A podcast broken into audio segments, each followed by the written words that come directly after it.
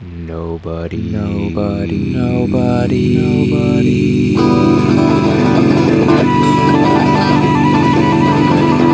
Nobody reads short stories. Hey everyone, I'm Jeremy, And I'm Megan. and you're still you, and you're watching Nobody Read Short Stories.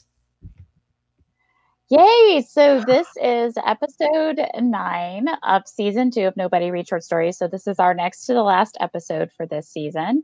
And tonight's story is going to run about 40 minutes. So here is uh, the wonderful Michelle Murphy reading Christine Sneed's Quality of Life. Quality of Life by Christine Sneed. Mr. Folger called when he wanted to see her, and she obliged. For a while, it was all very matter of fact, like a visit to the library, the reasons for going unequivocal. Regret rarely played a part, and there was little premeditation as far as she could tell. Mr. Folger, when not with her, resided on a plane that did not intersect her own and after her initial period of infatuation had worn off, she had ceased to hope that they might meet by chance. She had tried for a few weeks to find where he lived and worked, but he had remained unreachable, her attempts at tracing him fruitless, and soon she began to feel ridiculous to have spent the effort searching for him. In their tremendous haystack of a city, he was smaller than a needle. In any case, she did not know what she had expected certainly not a marriage proposal, nor more permanent terms for their involvement. It seemed to her that primarily she had wanted acknowledgement of his steadfast desire for her, however infrequently this desire was manifested. At times, she saw him twice a week, others, twice a month. Even when she was dating another man, a man closer to her age who sought her out in earnest, publicly and otherwise, she answered Mr. Folger's phone calls with a yes that triggered the naming of a meeting place, almost always a restaurant or hotel close to the center of the city, rarely the same one. Mr. Folger could not be his real name, since she had found only two in the phone book, and neither, when she had called them, had turned out to be him. One had died very recently. The dead man's brother had answered her call, informing her tonelessly that there would not be a funeral service, but donations could be sent to a Vietnam veterans charity. The other had spoken in a high pitched voice that had possibly been female. No, this person replied when she asked to speak with Mr. Folger, adding that he was a tall man with salt and pepper hair. I'm not the one you're looking for, replied the unpleasant voice. Wrong number, miss. After a while, it became evident that Mr. Folger traveled frequently overseas, and at times he had gifts for her that were not extravagant, though it was clear they had been chosen with care. One evening, he had given her a necklace with a heavy tiger's eye pendant. Another night, a book from the Louvre. He knew that she could draw. She had once shown him a charcoal sketch of a mournful looking elephant. She had meant to be funny but he had admired the drawing and asked to see others. Aside from her sister and a few close friends, he was the first person who had shown more than a solicitous interest in her talent. He told her that he might want to buy some of her work, and when he saw how this surprised her, he suggested almost harshly that she take herself more seriously. She did not tell him that hers was a family long distrustful of artists, having been burdened with a legacy of schizophrenia on one side and depression on the other. Her accountant father and real estate agent mother had objected strenuously to her choice to study graphic design in college, their tacit worry that if she met with failure, she would end up in an institution as her great grandfather and his brother had, or else do herself in as had two poet aunts years before, darkly inspired by Sylvia Plath and Anne Sexton. Whenever she heard these melodramatic stories told and retold by various family members over the years, Lindsay remained dismissive, though in her private heart she wondered if theirs truly was a family more fragile than most. Artists, more vulnerable to ruinous emotion, were thus more capable of inflicting harm. Since she had met Mr. Folger at a concert hall where she bartended during intermission, not long before she found a better job with a firm that designed theater programs, he had given her a tip much larger than the cost of his drink. He had also left his phone number, which had turned out to be an answering service. She had called him two weeks after meeting him, leaving her name and number, the concert hall's name as a reference. He had called back in less than three hours, inviting her to meet him for dinner that evening at an Italian restaurant on the top floor of a famously tall building.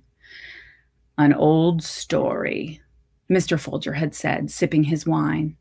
The decrepit and shiftless, enraptured by youthful beauty. You're hardly decrepit, she answered, barely suppressing a nervous laugh. He smiled. But perhaps I'm shiftless. I wouldn't know about that. And that is my good fortune. I know nothing at all about you. she felt a shiver climb her spine. His dark eyes unnerved her. He was grander, his manner more daunting than the night they had met. He nodded, not replying. She fidgeted with her napkin, not looking at him for several seconds. When she met his gaze again, his expression was mild, as if he were patiently listening to someone tell a dull joke. Unable to match his silences during the hour and a half that they dined, she talked on and on about herself. He was possibly older than she had initially thought, somewhere in his late 50s instead of his late 40s. She did not want to think that he might already have reached 60. She was 26. Her maternal grandfather was 64. Mr. Folger seemed nothing like her grandfather, but still, she did not want to imagine him her grandfather's peer. She felt that, in a way, however, she deserved what she got. If she were allowing herself to call strange men, the circumstances of their meeting would presumably be strange as well. This tendency to court real danger was new, something she would have to monitor closely. The first night, he did not suggest that they go to a hotel. He had instead taken her for a drink in a cavernous, smoky bar where a brass trio improvised discordant, rambling songs that would have impressed one of her former boyfriends, an unsuccessful pianist who violently detested his job as a receptionist at a popular radio station. Why do you live in this city? Mr. Folger asked. She smiled, inexplicably embarrassed. I went to college here. It's not a bad place to be. Will you stay forever? Forever? I doubt it. Why stay at all if you know eventually you'll leave? I wouldn't know where else to go right now. But at some point, you'll meet someone who will. Her face colored. I don't know. Maybe. Of course, Lindsay. Of course. He smiled, swirling the red wine in his glass. We often rely on others to make our most important decisions. There's no reason to be ashamed of this. But I don't think I've done that. She realized it might be a lie, though at that moment she did not want him to know it. When they left the bar, he hailed two taxis, pressing money for her fare into her hand and brushing her cheek with his lips. She tried to refuse the money, but he turned abruptly away, disappearing into his taxi. He had given her too much. $50 for a $12 fare. It would become his habit to give her money. And after a month and a half of seeing him, she would stop trying to return it. His money, indisputably, made her life more easeful. Also, the promise of his spontaneous reappearance enriched it. The phone call that arrived like a herald of what one day her life might be, though not necessarily with him, no more tiny apartments, nor the hopscotch from one debt payment to the next, nor the envy she often felt for those who wore impeccable clothes. In the end, the invincible protection of a powerful man's money and esteem, perhaps also his love. It would have been very easy for her to do much worse. Mr. Folger, whose first name was Reginald, though Lindsay rarely used it, had a small chickenpox scar below his right eye that she found fascinating in its allusion to his unknowable childhood. There was another scar on his chest, in the cleft between his pectorals. It looked as if he had been shot, the flesh puckered in a star like pattern. But he had smiled with amusement when she had asked if a bullet might have made the scar. A bullet so close to his heart that hadn't killed him? No, no. He had burned himself many years ago, falling asleep with a cigarette in his hand, the pain of the fire against his bare chest causing a frenzied awakening. I was out of my head, as I have rarely been in life, he said. It's never an ideal situation. A person who can avoid such situations is the one whom other people naturally flock to. And then, of course, all manner of deceit and handshakes follow. Once she had said, why do you give me money? You don't have to. He had not liked the question. It's my desire to do so, was his curt reply. Their affair seemed as if it would go on indefinitely until one of them died or was otherwise spirited away. Never did he fail to take her to bed after the first night he had invited her to a hotel, asking first if she wanted a view of the park, which she had, its lights distantly reassuring, as if to say she was incapable of making terrible choices and suffering their consequences. When she closed her eyes and felt her body's warmth blend with his, there was the scent of cinnamon and then of smoke, a smell she could not detect on him at any other time. From the start, it was breathtaking, in part for her shame, in part for her astonishing pleasure. He was far from youthful, his body trim but slackening, his chest and stomach inspiring a twinge of sadness, since it was clear that they had once been very firm and strong. How many women, she wanted to ask, how many have there been? It thrilled her to think that perhaps he had slept with a hundred or more. In 60 years, a hundred was not so many. If he had started young, that was only two or three a year and not particularly unnatural, since in all things except for sexual intimacy, variety was a virtue in human enterprise. Experience, the sampling of the unknown, was a state of grace and laudable industry. She told no one of her involvement with Mr. Folger. For long weeks, she wouldn't see him, and when at last he called, she was sometimes tempted to refuse his invitation, to say that she had other plans, which at times she did. The one night she had done this, however, he had not called again for 23 days. She had known him for several months and was seeing someone else she liked more than usual, but they did not yet have an understanding. Like Mr. Folger, the new lover called her when he wanted to. He did not appear to feel beholden to her in any way. In her head, a running tally of the amount of money he had given her sometimes arrived without warning. After 11 months, $3,286, not including dinners, gifts, or hotel rooms. Because of him, she had been able to pay off one of her credit cards and fly in her mother and sister for a long weekend, taking them to two plays. They had asked how she could afford it.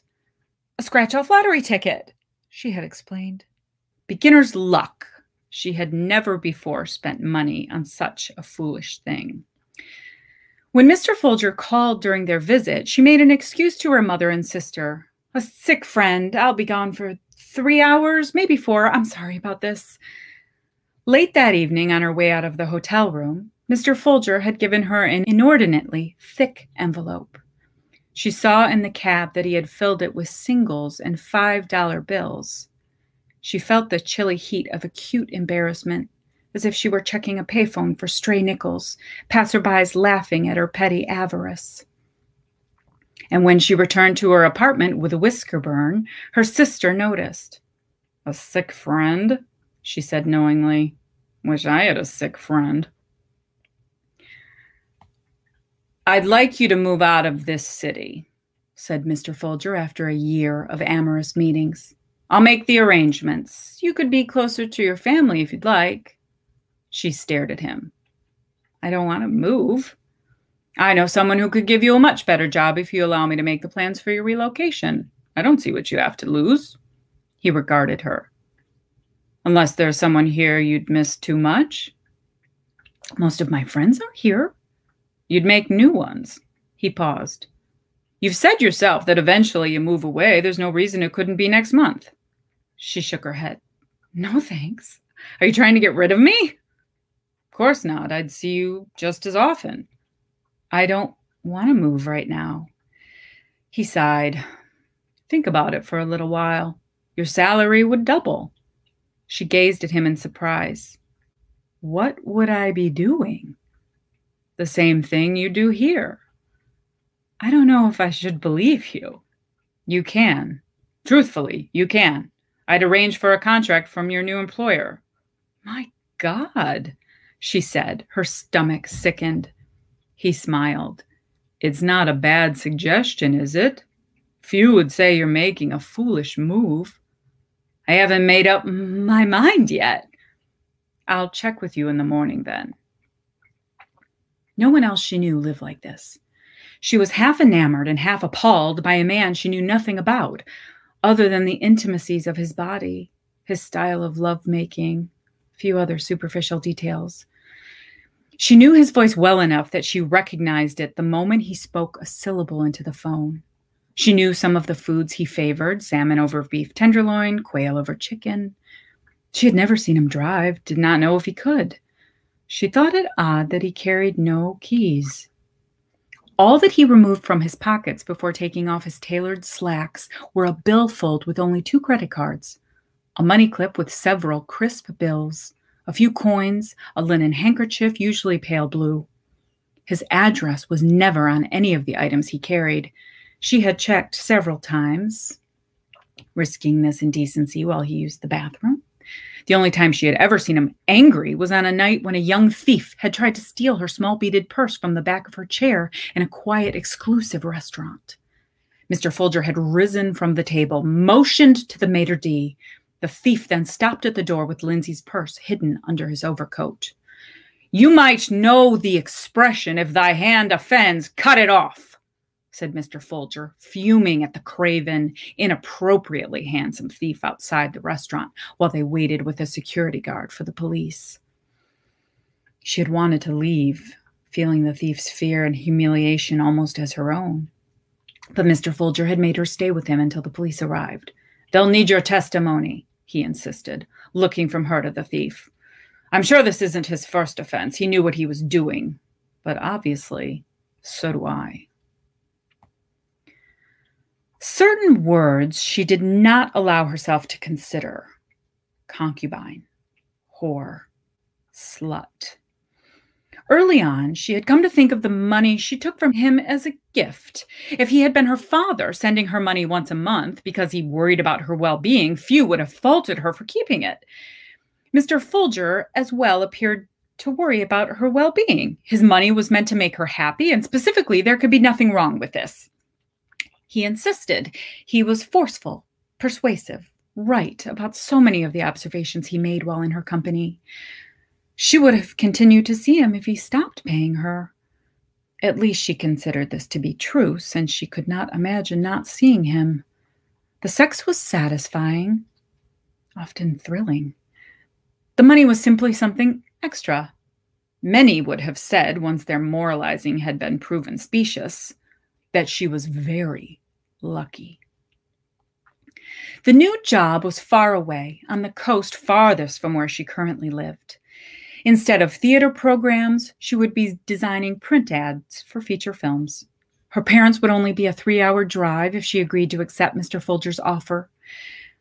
The night of the offer, she didn't sleep well. She regarded the contents of her studio apartment the new sofa, the sleek Chinese screen, the walnut hat stand that was purely ornamental. She sat in the window seat, looking down at the cars streaming toward and away from the city's center. She had grown to adore her small place, unsure if she could leave it so hastily, despite the promise of a doubled salary.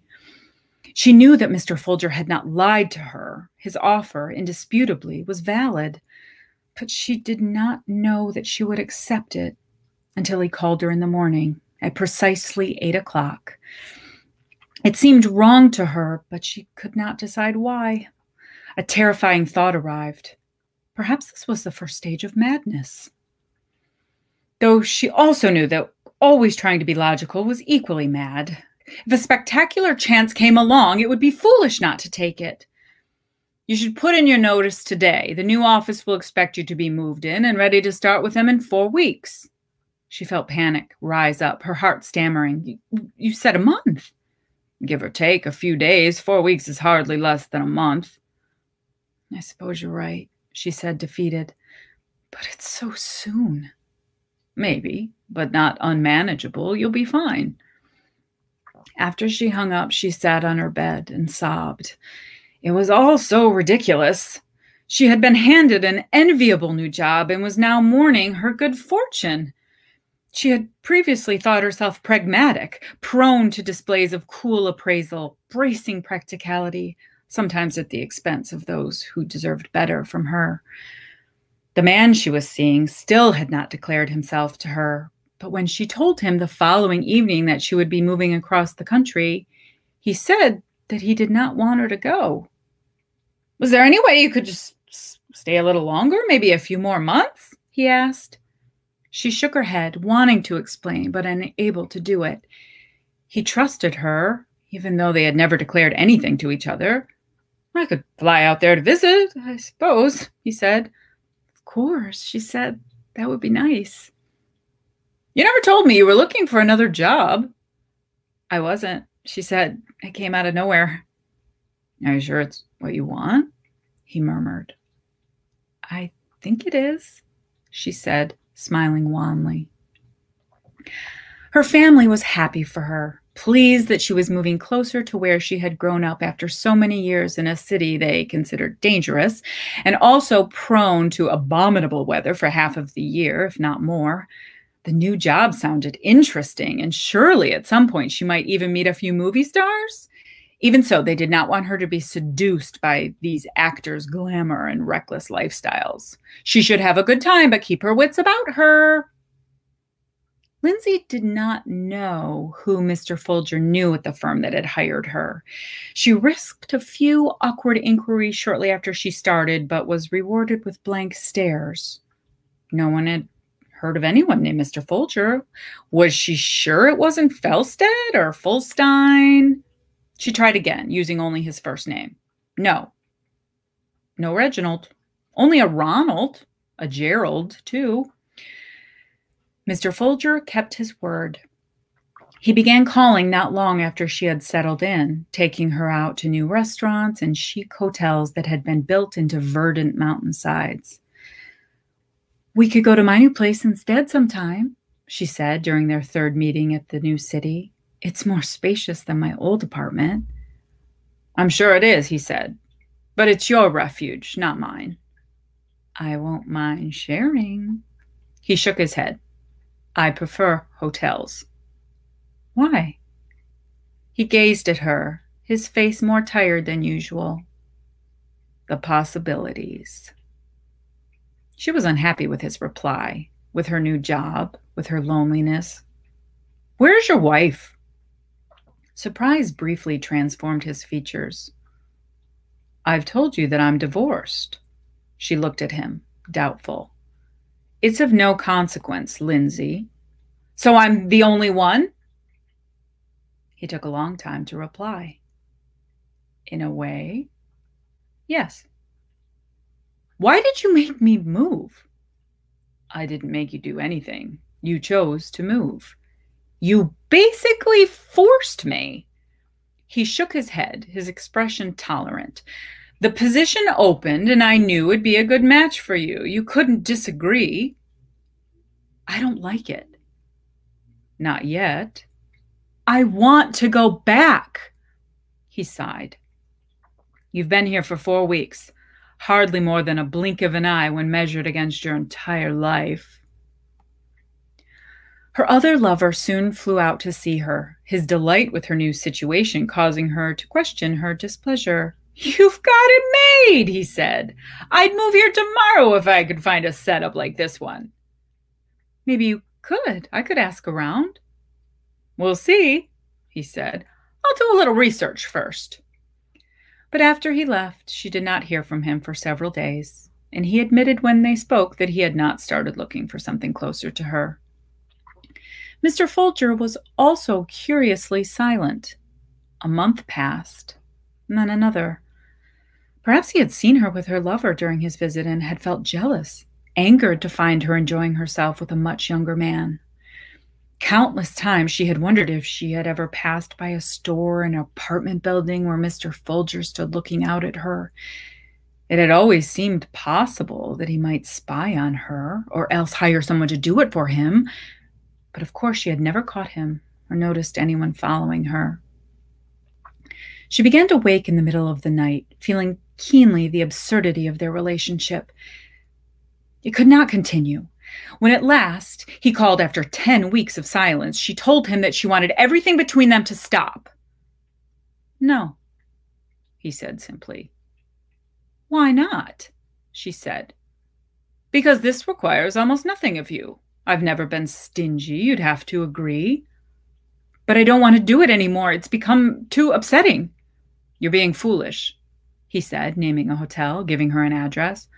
Come out tonight, and I know you'll feel better.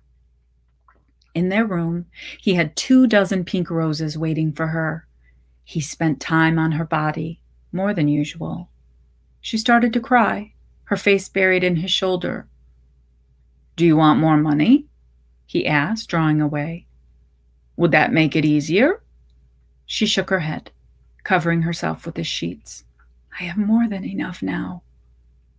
I doubt that, he murmured. We have to stop this before I go crazy. He sat up, his face hardened with displeasure. His thick graying hair stood up on one side of his head, giving him a comical air in spite of the scowl. She wiped roughly at her wet cheeks, hoping her mascara hadn't run. Quality of life has greatly improved for you since we've met, he said. I don't know if I agree. He regarded her. Don't be melodramatic. Why can't I ever call you? Why did you wait two months to call me? I was away on an extended business trip. Doing what? He hesitated. I have never understood why people feel the need to know everything about each other. What would it change if I told you how I spend my time when I'm not with you? I wouldn't feel so much like I'm sleeping with a stranger. He shook his head. It's clear that you have no trouble enjoying it. I'm going to say no the next time that you call. His expression was non-committal. We shall see. What do you do for a living? He sighed. I sell clothing. I own several factories, some in Asia, some in Eastern Europe. That's all. Could I travel with you sometime? He gave her an unreadable look. I don't think so, Lindsay. That wouldn't work very well. You wouldn't enjoy yourself anyway. I'm always in meetings. After a time, things again became routine. Her former life and her regret at its loss receding. She went to work. She had dinner on occasion with a few people who were now her friends. She saw other friends from high school who lived in the city or occasionally visited it. Her lover on the other coast began to see someone else.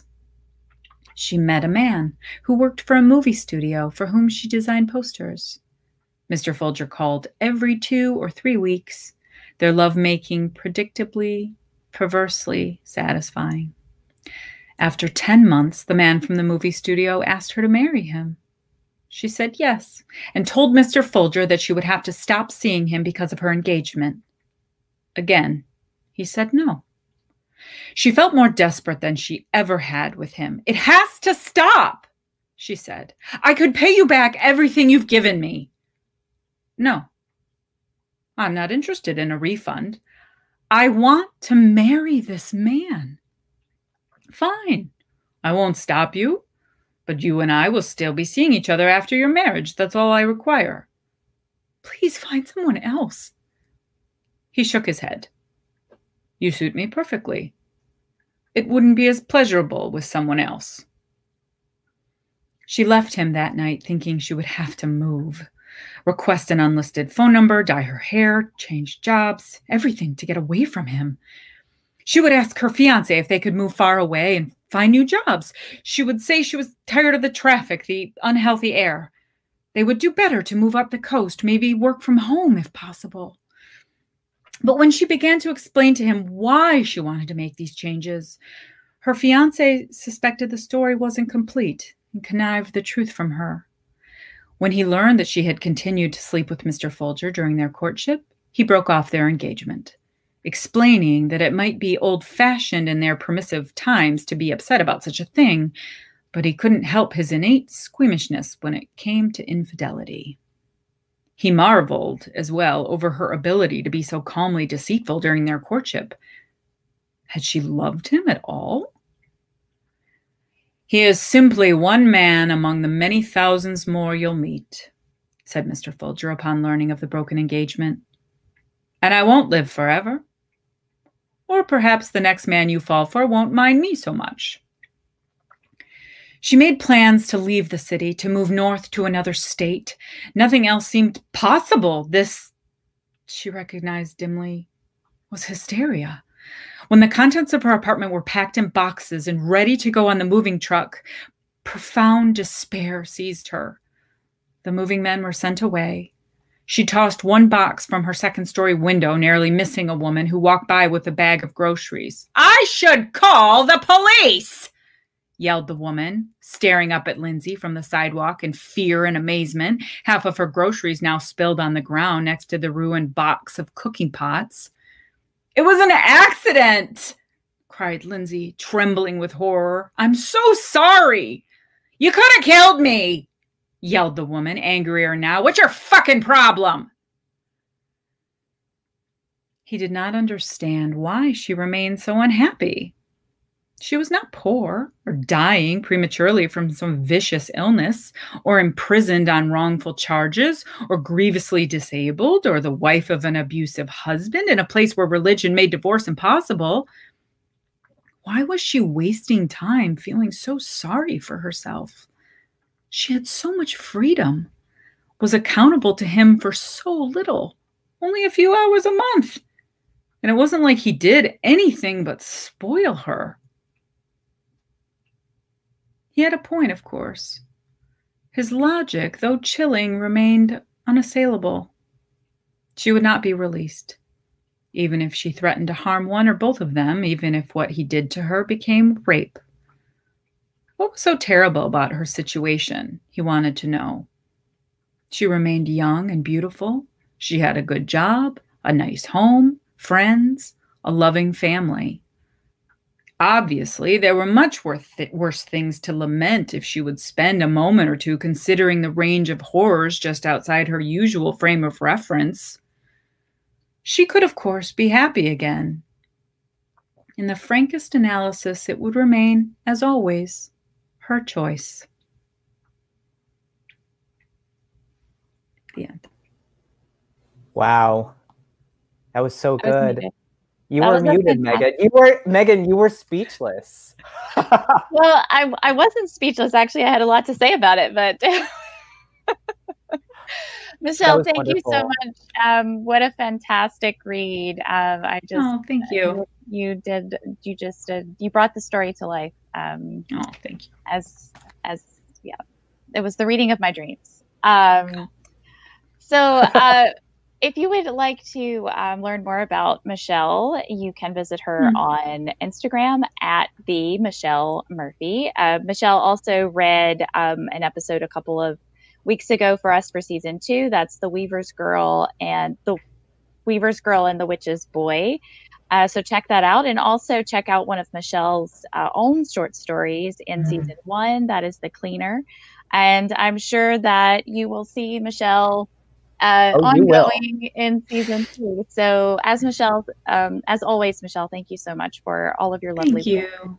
and Thank for you. the the care you take with this. Thank you. Bye. All right. Um, what a fantastic read. So let's let's crank cranky before we start talking. Good idea. You all know how We'll how just chatty we ramble get. on. There's a fruit fly trying to chase my face. Yes.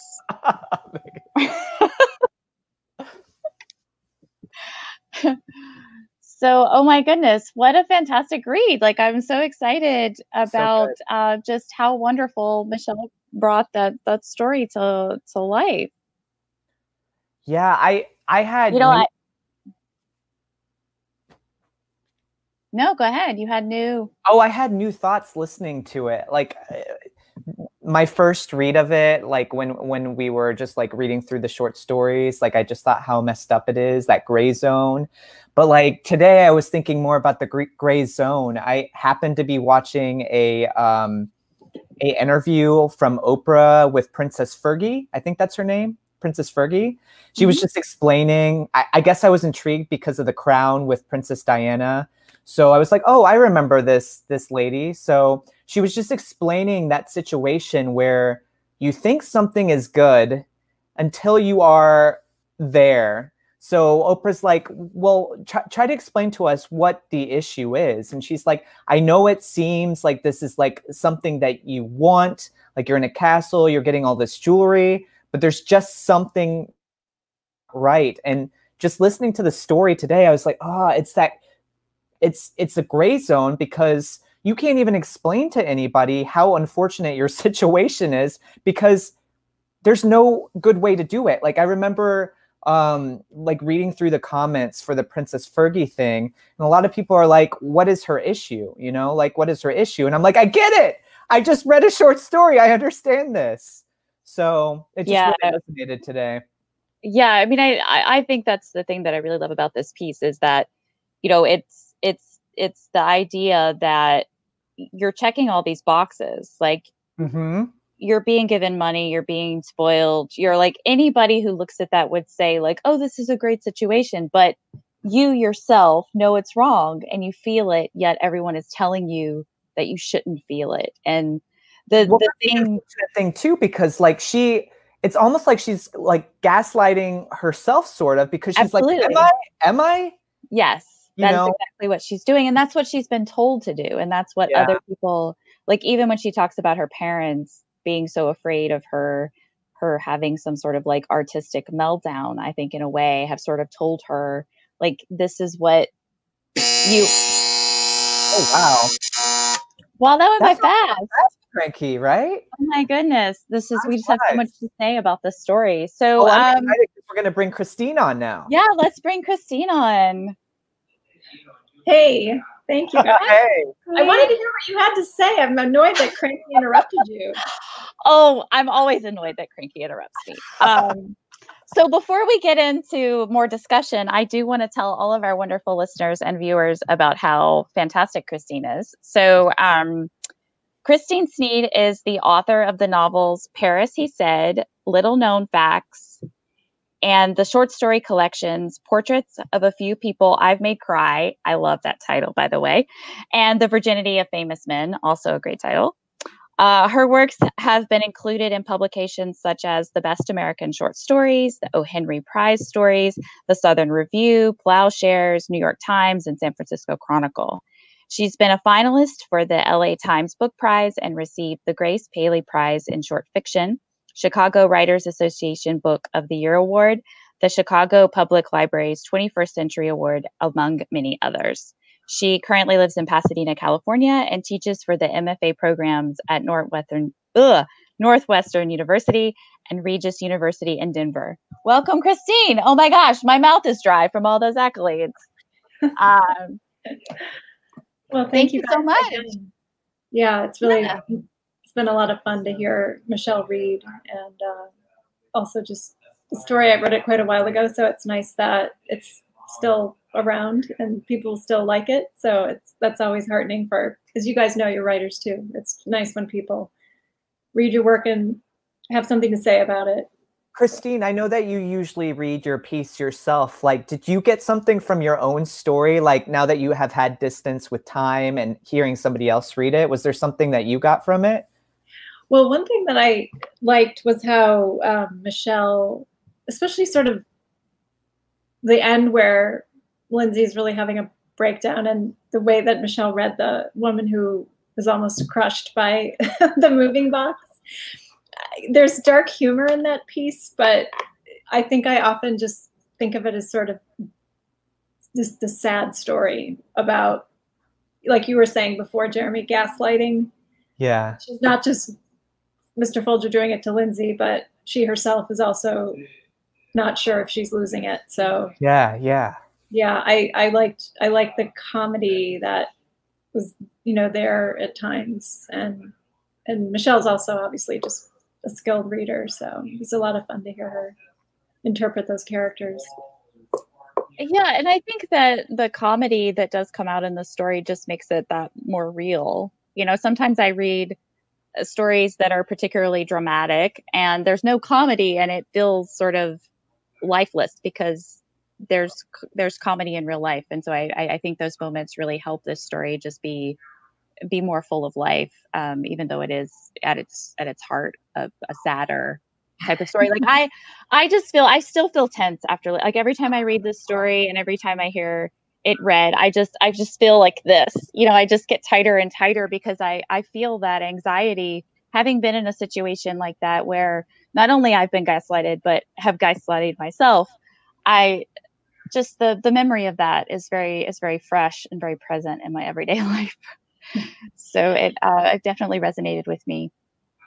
Well, I also think that um, the fact that Mr. Folger always had some response, and that he was just like, "Well, I don't care if you're going to get married; you can still see me." And I, and I, I mean, I again, I wrote it quite a while ago, so I didn't remember. I think initially when I started writing that story, I thought, "Oh, it's going to be a happy story, May December romance." it's it'll be just sort of a celebration of these two people and the age difference and then it just immediately took a dark turn and i thought well this is probably more logical i mean not that most people would go to the lengths mr Folger goes to to control lindsay's life but um, i just had more fun writing the you know as a dark as a darker story than as sort of a quirky fun comedy, which it might have been, but it just didn't turn out that way. I love that it took on a life of its own. You know, that's really interesting. Was it was it a character that took on a life of its own, or just the feel that you're like, I, I just want to follow this feel? I think it was the the mood. Yeah, the, The mood? tone. I just like Yeah. right after I wrote that first paragraph, I just thought, you know, this is not going to be funny in the way that some of my other stories might have more humor, or at least there's a there's a lot more light in them. Than this story is pretty dark. So as you guys know, um, Yeah, yeah. Yeah. Well, I do I do think it has like you mentioned the the moment where Mr. Folger's like, "Oh yeah, we can still see each other after you're married. Like it's not that big of a deal." Like it has these kind of satirical elements to it that you know, at, at first seem kind of a little strange and you're like, "That's a little over the top." But at the same time it's like, "Oh wait, no. That's, you know, that's he's normalized this behavior, you know, he's I've met people like that too. Like people that like I've had people be like, no. And like what what do you say to someone who is just so like that, you know? Like they have that opinion. There's like I don't know, they're like rocks, you know? it's Like- true. I, yeah, I actually use the metaphor. They're like a brick wall. Yes. you know, people you know who you can't change their minds or family members you argue with or whoever it is whether it's about politics or something else you're, you're just like, there's no door it's just an entire brick wall there's no way in Yep. And you, the empathetic person, are trying to find a way to like like put yourself over that wall, but they're just not having it. right yeah. yeah it's fun to write characters like that because there's just like i mean you try not to if i mean at least i don't ever want to be like that guy and i don't want to know a lot of people like him or any people like him if possible but it's um just fictionally there's always got to be that flaw there has to be some something like that that drives the story because if everyone was nice all the time you wouldn't really have a story there'd be no conflict It's true. It's true. Yeah. One of the things that I that I really um, resonated with in this story is um, s- sort of the way that the self talk that Lindsay has, like the way that she justifies everything and talks herself into each one of the choices that she makes, and it really made me think a lot about how um, as a as a woman i just feel kind of conditioned to do that like it's my automatic thought when somebody tells me what's good for me to be like oh yeah okay they know something that i don't know and i have to sort of talk myself and remember my instinct and remember what you know to to ask myself how I feel about something before I take someone's uh, suggestion at heart. And I and I think that conditioning really is is to me more of is is Mr. Folger is sort of the personification of that conditioning for me is is the way that the way that I read it. Um, and it was just just really and I think that's why I had such a physical reaction to this story is because I I just resonated with it so much. You know, I'm no, I I'm glad. Yeah, I, I mean, I don't want you to feel uncomfortable and stressed out, but it's interesting because after the story came out, Best American Short Stories in 2008, a friend of mine said, "Oh yeah, I have my I have a my sister dated a cop, and when she read this story, it just reminded her of that relationship." Yeah. was like, well, I'm sorry for your sister. But it, I thought, yeah, the authoritarian personality that he has. And mm-hmm. also, I said this when we were doing the rehearsal on Thursday with Michelle. I I was um, wait now I just lost my train of thought. Oh, I know it was. Um, we always, I think, not always, but often, maybe women especially, but not always, men too. You rely on other people to make important decisions for you.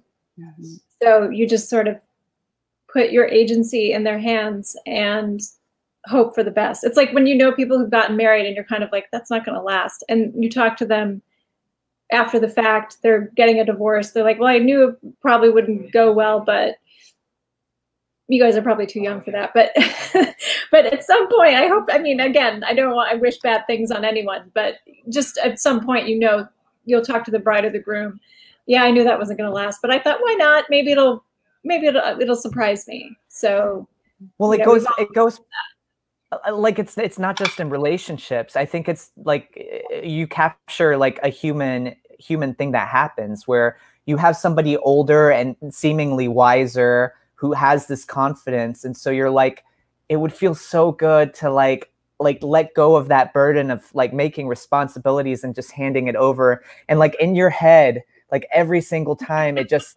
you know it it, yeah. it, it feels like it would be good but then when you give that over you're like oh this this is not good. Like you know it doesn't feel good right yeah yeah no, it's like writing too because you make a decision and you're like this is not really a good idea and then you do it anyway and then later you're like why did i waste two weeks doing that and now i got to throw the whole thing out and start over Oh my yeah. gosh, yes. Or you get a note that you know is wrong and you spend you know it. revising you know a story to, yeah. to meet that note. And then you're like, oh, why did I do that? I knew that wasn't the way this story wanted to go. I've done that.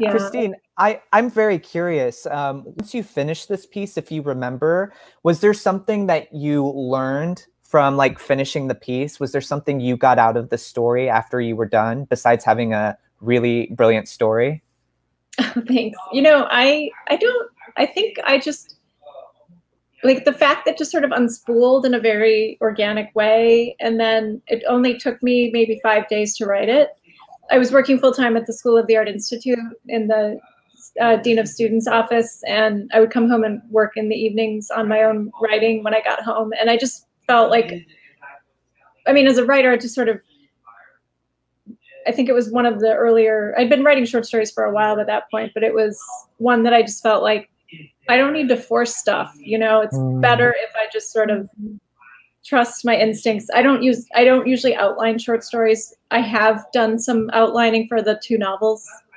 Mm. Well, actually not even for the first one, Little Known Facts, because that's more of like a novel that's written and some of the chapters are standalone and I publish them as short stories. So, but one thing I will say, just t- tangentially to your question, when I yeah. wrote this story, I was sending it out to journals and it took me four years to publish it with a really great journal that I love called the New England Review. And I had gotten rejected from a bunch of other places. I think 17 journals had rejected it.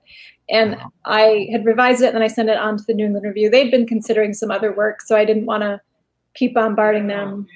But one thing that happened, like initially, right after I sent the story out, I got a phone call from an editor who was like, I really like the story.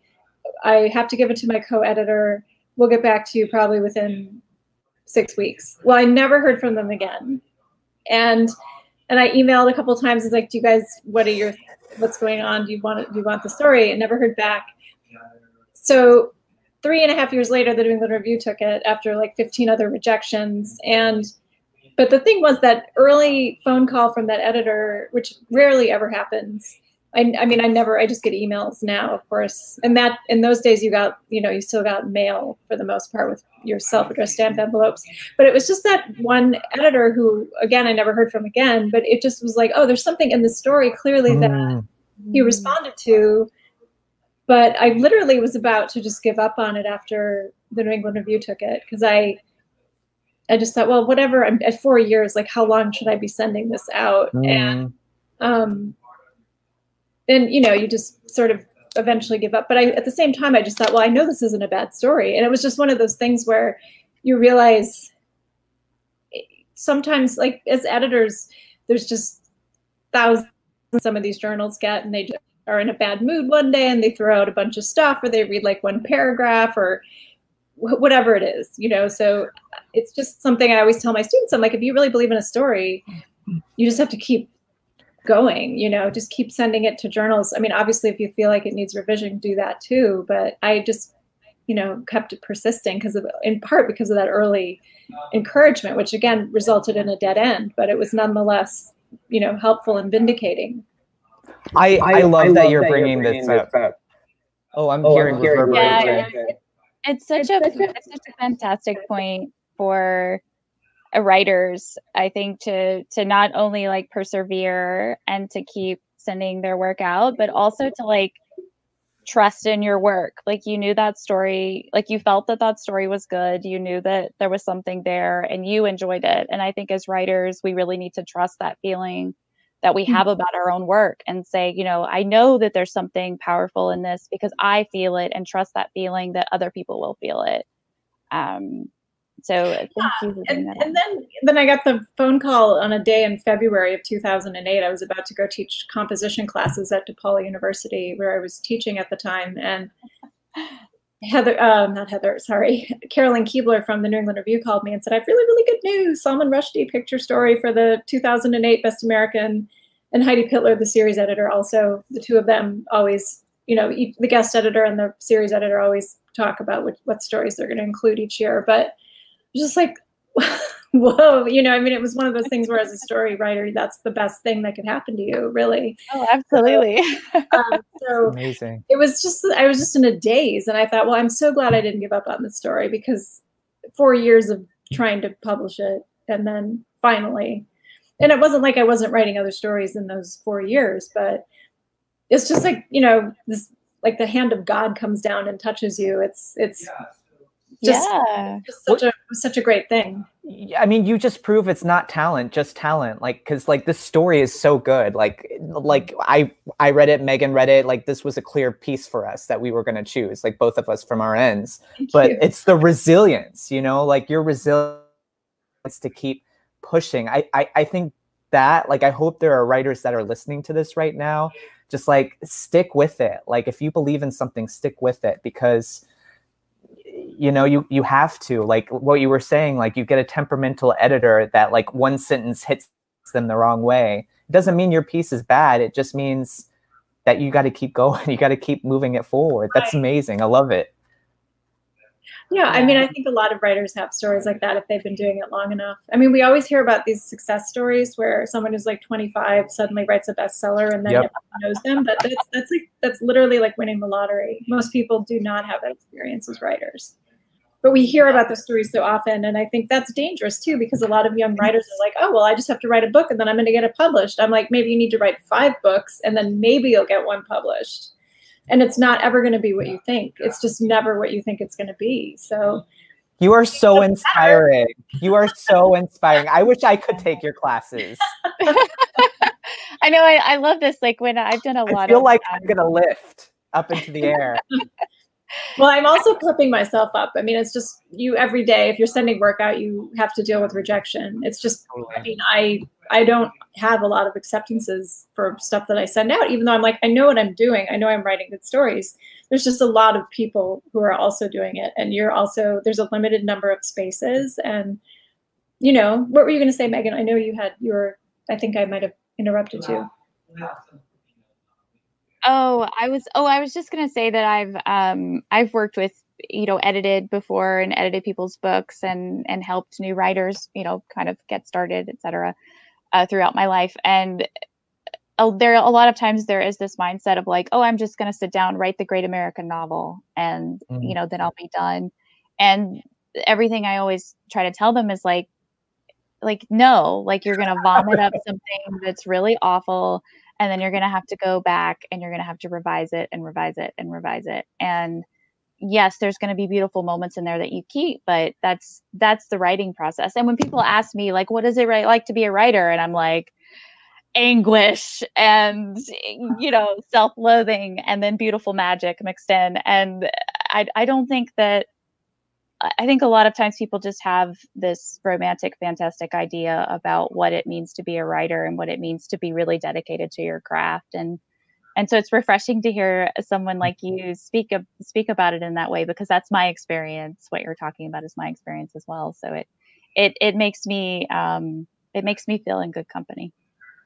Oh, good. Yeah, I I just think a lot of us, a lot of we feel alone a lot because we're often alone writing. So I mean, there's Twitter, but that's a terrible distraction. And it's like, I remember um, year it was probably like three or four, maybe even five years ago. There was a an article about how people who look at Facebook rank that as the second least happy activity that they engage in frequently. And, and I'm like, well, that makes sense because Makes sense. we're just presenting idealized versions of ourselves. So for the most part, I mean, obviously there are people who are compulsively thought broadcasting and like, oh, I my boyfriend just broke up with me and I, you know, I caught him with someone and it's all this embarrassing stuff that you wouldn't want to put on there. But you know, a lot of people just put like pictures from when we used to be able to travel by plane safely, um, Hawaii or whatever, or they're meeting Elton John or you know some exciting things that are happening. So I I think it's just hard. You have to block out all that stuff too. I, I can't really look at Twitter that often without feeling stressed because a I'm not posting enough and Mhm. I'm not liking enough and I'm not retweeting enough. I'm not clever enough or whatever it is. So it's it's Yeah, like you you want to put all of that effort into your writing. Like now authors have to put that effort kind of into social media too because I feel that way with Instagram. I think Twitter, Facebook, Instagram they're they're all kind of awful, you know? But at the same time you have to kind of do them too, you know? yeah they I mean especially if you're trying to um, make a name for yourself as a Mhm. as a writer or an actor or whatever it is or a photographer you know it's you're told that you have to do that i, I think there are exceptions but it's there aren't that many Right. and usually people who've already become very successful you know um, they're not going to be posting on twitter because they don't need to so They don't have to. Yeah. right or someone else does it for them so you know Right. well, uh, Christine, thank you so much for uh, letting us showcase your story on our show and for this beautiful conversation. Is there anything else that you would like to say about your story before we go? Um, no, just thank you for again for reading it and liking it and putting it on your program, which is I love short story podcasts. I'm so glad that you're doing this um, Oh, with such yay. joy. It's clear, so much joy. So, uh, and we'll just stay off Twitter for a little bit. Yes, yes. Right, Hold on to our short story we'll get our joy. Yes. More short Yeah. stories, less Twitter. Christine, I'm going to want more short stories from you. I'm just saying. Oh, I would be happy to. Um, Yeah, I have yeah i have so many i mean yeah i and um, there's a new one that came out in the journal boulevard recently and that's a great journal so if you guys aren't familiar with it um, they How do they how do the listeners find it? Like how how do we find it if we're looking for it? they it's called direct sunlight and um, the story is in again boulevard magazine. They're on twitter. They've been around for quite a while. Um, they used to publish a lot of joyce carol oates stories. I don't know if they still publish her frequently or not but um, you can get a digital version or a hard copy and i think their website has some of the uh, work from the new issue um, i've And- had students from northwestern who've had work in there too it's a it's a great publication you guys should submit your work to it too Um, we're I think Mark's writing it down now, but we're going to make sure to have that link for people so that they can look for more short stories from you, Christine. Also, check her out on Amazon. I know that I'm going to add your books to my my Amazon. So Thank you. Yeah, I will um, just Yes. down the road. I'll hope to see you guys again. And uh, when you guys are open again for submissions, do you you're going to post that on Twitter or send out a note to everyone? we're actually open now. Uh, Oh, okay. On your website, I shared that link with people um, on Facebook Oh, and I think on. Twitter. Yeah, so I'll tell my. I have a lot of friends who wrote short stories too, so I'll tell them. Christine, great. you, you you were so much. awesome. Like like seriously, I I don't want you to leave. Like obviously the listeners don't want to sure either because else does. nobody's No, they're still here. They're still listening. So um and um, for our listeners, if you want to learn more about Christine and her work, uh, you can. She has a wonderful website. It's christinesneed.com, and that's Christine S N E E D dot com. Um, so check her out. And um, Christine, please please keep us keep us updated on your your future work, and we want to be an advocate for you moving forward. So just stay in touch. Thank you. Yes, I will, and and rock on and write on too. Thank, Thank you you, so much, Christine. Christine. Well, thank you again. Bye. I didn't want her to leave. I I, didn't want her to go. Oh my goodness, it's that's that's and she so obviously loves short stories, which I which of course you know I very much appreciate. Um, so that's the Speaking of, tonight.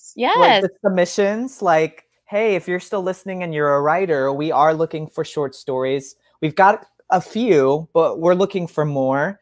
Um like we're probably looking for your piece. Like we're looking for all genres all kinds of people. So if you're like i'm an alien from outer space there's no room for me. No give us your story. That's right, and we we like we like diversity in genres too. So if you have um, you know, a romance, if you have a cowboy story, if you have um an alien story. As Jeremy mentioned, like please send it our way. We we um megan wants a what, what is that called bodice ripper. Megan wants a bodice ripper. so if you're like, oh my gosh, I have a friend that like knows how to rip those bodices off, Yeah. send us that send story. it send it our way. I mean, you know, we want good good bodice rippers. Yes, Um, good, good. we Obviously, discriminate just because it's a little sexy. So we want sexy. Yeah. We haven't had anything, have we? Have we had anything where you're like, ooh, Um, not since season Oh, one. You know, season one was Glenn? Glenn's was a little Yeah, bit. That was a little bit a little bit fresh. Um so but if you have a story, go to nobodyreadshortstories.com. You'll find our submission button, uh, send it our way. Uh, season three will be coming up in in 2021. We're very excited. Um, thank you for everyone who has subscribed and liked our YouTube channel. We're very, very Yes. ecstatic to um, to let everybody know that we've reached hundred subscribers. We've reached a hundred. We've did it.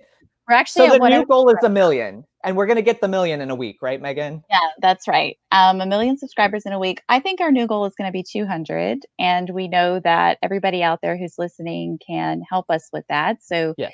if you like tonight's story, please subscribe. Please tell your friends. Please leave us a comment. We love to hear what you are, you, our listeners are thinking about our stories. Um, so please let us know.